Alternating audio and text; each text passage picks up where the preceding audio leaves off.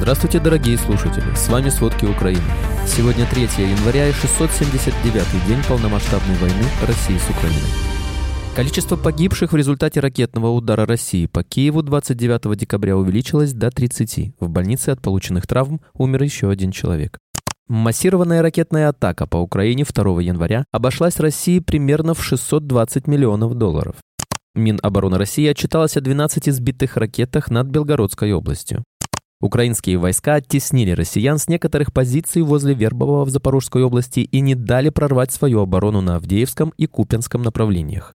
Кадыров разрешил силовикам вершить кровавую месть в отношении родственников убийц. Обо всем подробнее. Количество погибших в результате ракетного удара России по Киеву двадцать девятого декабря увеличилось до тридцати. В больнице от полученных травм умер еще один человек. Ночью и утром двадцать девятого декабря Россия осуществила самый массированный удар с воздуха по Украине. Под ударом оказались Киев, Харьков, Днепр, Одесса, Львов, Запорожье и другие города. В общем, над Украиной ПВО удалось уничтожить сто четырнадцать из ста пятидесяти восьми воздушных целей, запущенных россиянами. По данным Воздушных сил Украины, Россия применила практически все типы имеющегося у нее вооружения.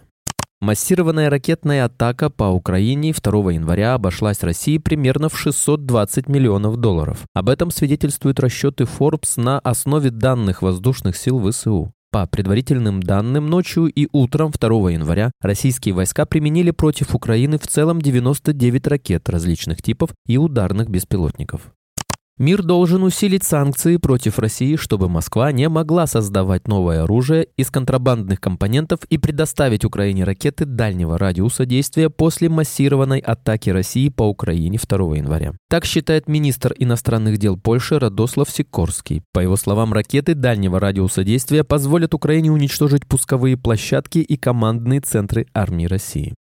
Украинские войска заставили россиян отступить с некоторых позиций возле Вербового в Запорожской области и не дали прорвать свою оборону на Авдеевском и Купянском направлениях. Сообщается, что силы обороны Украины продолжают активными действиями наносить войскам России потери в живой силе и технике, истощают российские войска вдоль всей линии фронта. За прошедшие сутки украинская авиация нанесла удары по двенадцати районам сосредоточения личного состава армии России.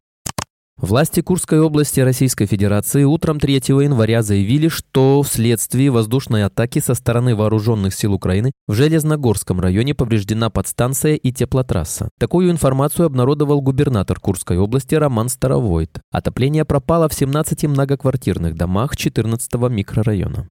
Местные паблики российского Белгорода вчера вечером сообщили о взрывах. Губернатор области написал о работе ПВО. Речь идет о не менее восьми взрывах. Позже поступило сообщение, что на подлете в город сбили якобы девять воздушных целей. В городе есть повреждения в частном секторе. В результате обстрела, по данным Гладкова, один человек погиб. Мужчина ехал в машине, когда рядом с ним взорвался снаряд. Еще одиннадцать получили ранения, троих из них госпитализировали. После самого масштабного обстрела тридцатого декабря в больницах остаются семьдесят человек. Некоторые из них находятся в тяжелом состоянии. Также оказалось, что жителям Белгорода стоит бояться не только украинских ракет и беспилотников, но и собственной системы противовоздушной обороны. Об этом свидетельствует видео одной из местных жительниц, по дому которой отработала российское ПВО. На них видно, что влетевший через крышу снаряд был выпущен из ЗРПК «Панцирь», которым ВС России пытались отбить воздушную атаку. Соответствующее видео было обнародовано в частности на местном телеграм-канале «Жесть Белгород». Однако позже его администраторы компрометирующие кадры с российской ракетой убрали, оставив лишь фото с последствиями прилета.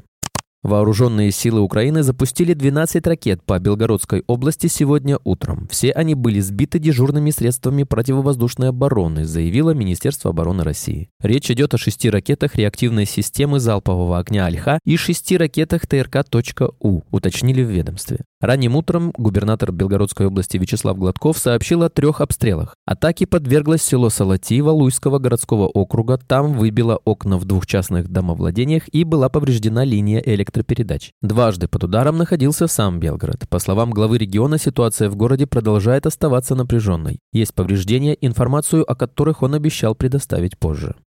Чеченские силовики не должны оставлять безнаказанными людей, совершивших убийство, но если преступников не найдут, то за их действия придется поплатиться родственникам, заявил глава Чечни Рамзан Кадыров на совещании с сотрудниками эм вэ дэ и Росгвардии республики. Кадыров объяснил такой подход местными традициями, в число которых входит кровавая месть. Любой, кто нарушает общественный порядок или коснулся рукой сотрудника полиции или гостя республики, даже если мы его не найдем, то мы не будем продолжать искать. Мы найдем его близких, у нас испокон веков так было. Если не находили виновника, оглашали месть его брату, отцу, отметил он. Кадыров назвал неприемлемой ситуацию, когда родственники человека, совершившего убийство, просто отрекаются от него и не несут ответственности. Никакой отказ от родственника не работает, пока мы не убьем кого-то из их семьи и не заберем право кровавой мести, заявил Кадыров. В своем телеграм-канале глава Чечни подтвердил, что поднимал этот вопрос на совещании, отметив, что любая попытка совершить решить посягательство на жизнь человека отразится в том числе на родственниках виновника. При этом, по словам Кадырова, силовики будут держать на особом контроле вопросы противодействия экстремистской и террористической пропаганде. Если кто-то считает, что имеет право зомбировать молодежь, находясь за пределами страны, то глубоко ошибается. Такие случаи, если они проявятся, будем пресекать очень жестко и на корню, чтобы другие тысячу раз задумались, прежде чем дать себя использовать. Близкие родственники должны знать, чем занимается представитель их семьи, и нести за него ответственность, чему у нас веками учат чеченские адаты, подчеркнул Кадыров.